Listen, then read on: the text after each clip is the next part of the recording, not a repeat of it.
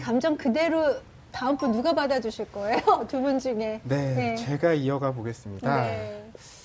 저는 현실의 사랑 이야기입니다. 네. 현실의 사랑 이야기예요? 네. 음. 어, 많은 사랑 이야기에서 조금 전에 죽음이 갈라놓는 얘기가 나왔지만 이병 때문에 헤어지거나 고통을 받는 음. 연인들도 굉장히 많이 나오지 않습니까? 네. 그런 아픔을 함께 이겨내는 이야기고요. 음. 예, 제목은 푸른 알약입니다. 음, 푸른 알약. 예. 예. 이게 그냥 헤어지더라도 판타지면 그냥 판타지려니 해서 이렇게 낭만적으로 생각할 수 있는데 현실을 기반한 이런 이야기를 듣게 되면 어 되게 힘들어요. 음, 네. 일단 다행히 새드 엔딩은 아니라는 걸 아, 미리 다행이다. 알려드리겠습니다. 다행이다. 아니 제목이 푸른 알약이잖아요. 네. 이거는 전 매트리스 생각나는데 음, 아, 그렇죠. 네, 네. 맞아요. 빨간 알약 먹을래? 파란 알약 그렇죠. 먹을래? 뭐 이런 네. 거. 푸른 알약이 그런데요? 뭘 네. 치유하는 약이죠? 그것까지는 네. 얘기해 주세요. 오. 뭐죠? 그 약이니까. 네. 음. 이 푸른 알약은요, HIV 바이러스, 음. 즉 에이즈를 치료하는 약의 네. 맞아요. 제가 물어본 게 그건데요. 네. 푸른 알약은 스위스의 작가 프레데렉 페테르스의 글이에요. 사실은 이 사람이 고등학교 때부터 만화를 그려서 팔고 이러는 것들을 즐겼는데요. 본인 스스로가 만화 출판사를 차려서 만들어 놓은 거고 2001년도에 출간됐으니까 꽤 세월이 흘렀습니다. 그런데 2002년도에는 앙굴렘 세계 만화 축제에서 후보에도 오르고 여러 가지가 되어 있는데요. 시원한 필치와 명료한 연출로 이목을 사로잡았다. 음. 이런 측면에서 의미가 있는 것이고 푸른 알약과 관련돼서 이야기가 전개되죠. 맞습니다. 네. 이 작가의 어, 실제 겪은 자전적인 이야기고요. 음. 어, 작가가 10대 후반의 어떤 파티에서 음. 눈에 띄는 여성을 만납니다. 음. 어, 그렇지만 그날은 어떤 일도 벌어지지 않고요. 그렇게 세월이 몇 년 흘러요. 그런데 우연히 그 여성을 자기 친구네 집 근처에서 다시 만나게 됩니다. 음. 그 사이 그녀는 결혼도 했고요. 아이도 낳았습니다. 음. 그리고 또 1년이 흘러서 만났는데, 아, 이혼을 했다는 겁니다. 음. 그렇게 얘기가 서로 나눠지면서 서로의 감정을 확인하게 되는데, 음. 어, 연애 또 사랑 이런 단계로 접어들 즈음에 이 여성이 이런 고백을 합니다. 나는 에이즈 복균자다. 어. 음. 그리고 내 아이도 양성 복균자다. 음. 우리는 이쯤에서 정리하는 게 좋겠다.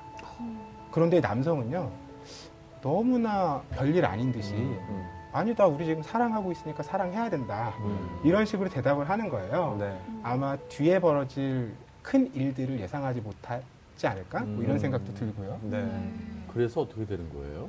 결국 음. 이 둘은 사랑을 이어가는데요. 네. 어, 이 남자가 머리로는 아, 뭐, 에이즈가 지금 예전처럼 음. 쉽게 어, 이 죽음에 이르거나 음. 혹은 어, 전염되는 병은 아니거든요. 네. 지금은 뭐 당뇨병처럼 관리가 가능한 병이라고 하죠. 맞습니다. 뭐 약도 이 책에도 나오는데 예전에는 하루에 몇 알씩 먹어야 되는데 음. 요즘은 치료제가 많이 개발돼서 하루에 한 알 정도만 먹어도 된다고 해요. 그렇지만 현실에서 겪는 문제들은 만만치 않습니다. 일단 자기 부모한테 얘기하는 것에 대해서 굉장히 부- 아직 겁을 내고 있어요. 네. 그런데 여성은 왜 얘기 안 해? 그런데 남성은 우리 부모님이 겁낼 거야. 음. 여성은 아니다. 네가 겁내고 있는 거다. 음. 이렇게 어. 얘기하기도 하고요.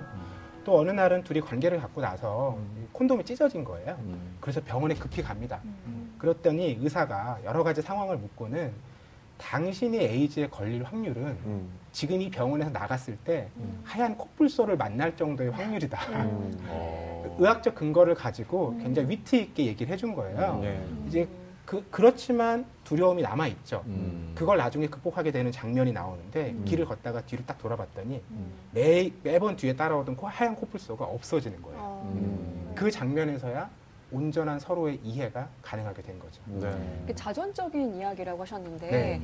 그렇다면 이제 본인이 겪었던 에이즈 복균자로서 겪었던 음. 어떤 그 주변의 따가운 시선이라든가 음. 이런 것들에 대한 이야기가 있나요? 그렇죠. 아무래도 친구들이 음. 와서 계속 묻죠. 별일 없냐? 어. 음. 괜찮냐? 음. 아, 이런 걸 묻기도 하는데 사회적인 분위기는 좀 다릅니다. 네. 아직 이 병에 대한 이해나 이런 것들이 충분히 이루어지지 않아서 그런 건데 어, 결국 이 둘째를 낳아요. 어. 네. 그리고 둘째는 다행히 보균자가 아니고요. 네. 첫째는 벌써 16살이 됐고요. 네. 어. 둘째도 9살이 됐어요. 음. 그래서 그 첫째를 인터뷰하면서 사람들에게 무슨 얘기를 하고 싶냐라고 음. 얘기했더니 이렇게 말을 합니다. 마음을 열고 알기를 바랍니다. 그리고 내 성장을 지켜봐 주세요. 어. 야. 예. 이게 정말 그 괜찮은 사랑이야. 응원하고 싶은 사랑. 이게 음. 객관적으로는 그런 느낌이 오, 지만 네. 현실적으로는 사실 그게 얼마나 진행했는지는 맞아요. 굳이 뭐 상상을 안 하더라도 네. 미루어 짐작할 수 네. 있지 않을까 하는 그렇죠. 생각이 들거든요. 두 가지 싸움을 벌여야 되는 것 같아요. 음. 첫 번째는 당연히 그러니까 외부적 환경, 음. 다른 사람들이 안 좋게 볼 음. 테니까 음. 그것과 싸워야 할 테고 다른 하나는 자기 내면의 감정. 맞아요. 혹시 네. 내가 감염되면 어쩌지라는 그렇죠. 그 양쪽의 싸움을 동시에 벌여야 되는 사, 사랑이니까 네. 얼마나 지난하겠어요. 맞아요. 음. 사실 사랑도 복합적인 함수인데 음. 거기에 상황적, 사회적 편견까지 더해진 거잖아요. 음. 그래서 둘 사이의 사랑은 극복할 수 있지만 편견을 극복하기는 훨씬 더 어려운데 저만 해도 한국 사회에 만연하고 있는 에이즈에 대한 부정적 편견을 그대로 갖고 있기 때문에 음. 아 이런 책들을 보면서 야 그런 편견만 가지고 살 것은 아니구나라는 생각을 갖게 하네요. 네. 이 아이가 치료를 받으러 병원에 가 있을 때 이 남자 주인공에게 어, 코끼리 만화를 보다가 궁금증을 던져요. 이 둘이 나누는 대화가 어, 이 병에 대한 우리들의 생각을 담고 있는 것 같아서 한 대목 읽어보겠습니다. 왜 코끼리들은 저렇게 생쥐를 무서워해? 그건 말이지 생쥐가 너무 작아서 그래. 사람들은 가끔 너무 작거나 안 보이는 것들을 두려워해. 이것들이 꼭 자기를 해칠 것처럼 느껴지거든. 알겠니? 이 병이 우리가 모르기 때문에 안 보이고 더 작게 보이기 때문에 어, 모르게 되는 거죠. 음.